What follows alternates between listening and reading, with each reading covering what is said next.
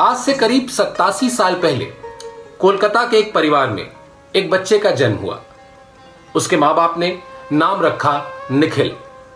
ये नाम उन्होंने क्या सोचकर रखा यह कहानी तो मुझे नहीं पता, लेकिन उस बच्चे ने इस नाम को बिल्कुल सही साबित किया। नमस्कार, मैं शिवेंद्र कुमार सिंह, आज आपको सितार सम्राट निखिल बैनर्जी की कहानी सुनाने जा रहा हूँ। निखिल का मतलब होता है संपूर्ण, यानी कंप्लीट सच में, निखिल बैनर्जी संगीत की दुनिया में एक संपूर्ण कलाकार थे। आप उनके बारे में उस दौर के या उसके बाद के दौर के भी किसी भी कलाकार से पूछेंगे तो वो यही कहेगा कि निखिल बैनर्जी वाकई बहुत ही शांत और सहज कलाकार थे। वो शास्त्रीय संगीत की साधना करने वाले एक ऐसे कलाकार के तौर पर पूरी दुनिया में मशहूर हुए, जिन्हें हमेशा उनकी शास्त्रीयता और दृढ़ता के लिए याद किया जाएगा। उनके लिए संगीत एक आध्यात्म जैसा था। पंडित निखिल बनर्जी का जन्म 14 अक्टूबर 1931 को हुआ था। पंडित निखिल बनर्जी में संगीत के संस्कार घर से ही आए। पिता जीतेंद्र नाथ चैटर्जी भी जाने माने सितार वादक थे। बचपन से ही निखिल के कानों में अपने पिता के रियाज की आवाज़ पड़ती थी। धीरे धीरे निखिल को भी वो आवाज़ अपनी ओर खींचने लगी। वो सितार के प्रति आकर्षित होते गए। ज़ाहिर है पिता ने शुरुआती तालीम देना शुरू कर दिया। पिता की तालीम और बच्चे की लगन का असर हुआ कि 10 साल की उम्र तक पहुँचते पहुँचते निखिल बनर्जी का नाम होना शुरू हो गया था। सिर्फ़ 9 साल की छोटी सी उम्र में उन्होंने बंगाल में संगीत की कई प्रतियोगिताएँ जीती। बहुत कम उम्र के ही थे जब उन्हें ऑल इंडिया रेडियो में नौकरी मिल गई। यानी अब ये बात हर किसी को समझ में आने लगी थी कि पंडित निखिल बनर्जी का जीवन सितार ही है। पिता ने कोशिश की कि उन्हें मशहूर सितार वादक मुश्ताक अली खान से सीखने का मौका मिले। ये मौका निखिल बैनर्जी को मिला भी, लेकिन स्थितियाँ कुछ ऐसी बनी कि वो ज़्यादा दिन तक मुश्ताक अली खान से नहीं सीख पाए। असल मायने में पंडित निखिल बैनर्जी की खोज करीब 16 साल की उम्र में पूरी हुई। तब तक वो ऑल इंडिया रेडियो की नौकरी भी छोड़ चुके थे। 1947 में निखिल बैनर्जी को गुरु के तौर पर बाबा मिल गए। बाबा, यानी मैहर घराने के संस्थापक उस्ताद अलाउद्दीन खान, जिन्हें संगीत की दुनिया में प्यार और सम्मान से बाबा बुलाया जाता है। बाबा बहुत कड़क गुरु थे। अव्वल तो वो किसी को शागिर्द बनाने को तैयार नहीं होते थे, और अगर हो गए तो उनकी पैनी नज़र शागिर्द पर रहती थी।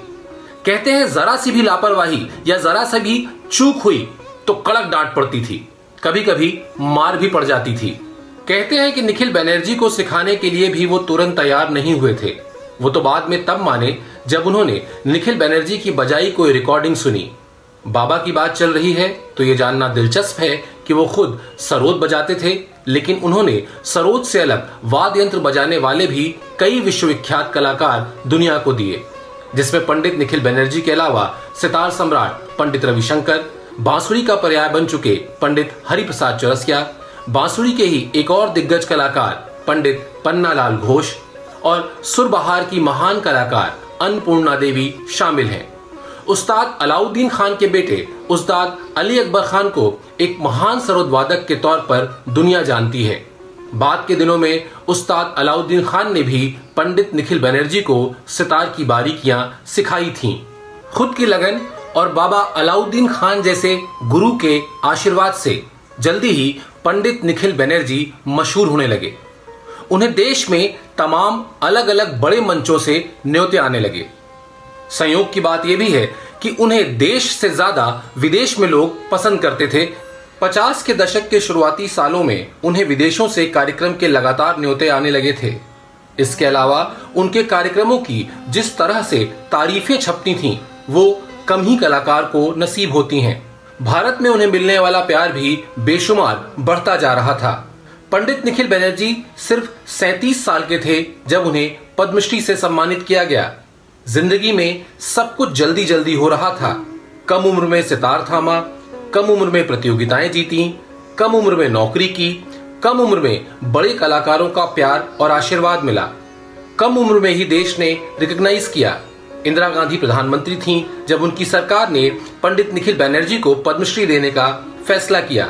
इसी साल उन्हें संगीत नाटक एकेडमी से भी सम्मानित किया गया था। सम्मान, श्रोताओं के प्यार के साथ साथ तमाम व्यस्तताओं के बीच पंडित जी का स्वास्थ्य कब बिगड़ने लगा, इसका पता ही नहीं चला। उस दौर में वो लगातार विदेश यात्राएँ कर रहे थे। उनका ज़्यादातर समय अमेरिका और यूरोप के तमाम दौरों में रहा। अस्सी के दशक में ही उन्हें पिता बनने का सुख भी मिला।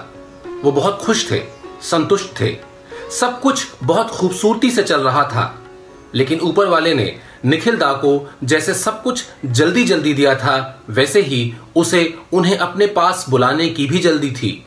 अस्सी के दशक में ही उन्हें एक के बाद एक, तीन बार हार्ट अटैक हो चुका था। ये बात भी चौंकाती है कि तीन बार हार्ट अटैक होने के बाद भी वो ना सिर्फ़ जीवित थे, बल्कि सितार बजा रहे थे। चौथी बार उन्हें हार्ट अटैक तब हुआ, जिस रोज उनकी बेटी का जन्मदिन था। और इस बार नियति को कुछ और ही मंजूर था। सिर्फ़ चौवन साल की उम्र में पंडित निखिल बैनर्जी ने दुनिया को अलविदा कहा।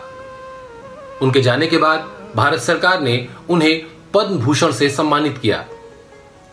ये एक तरह का संयोग ही है कि उनकी तमाम रिकॉर्डिंग्स उनके जाने के बाद लोकप्रिय हुई, हिट हुई और उसी के चलते पंडित निखिल बैनर्जी आज भी सितार के सम्राट के तौर पर जाने जाते हैं।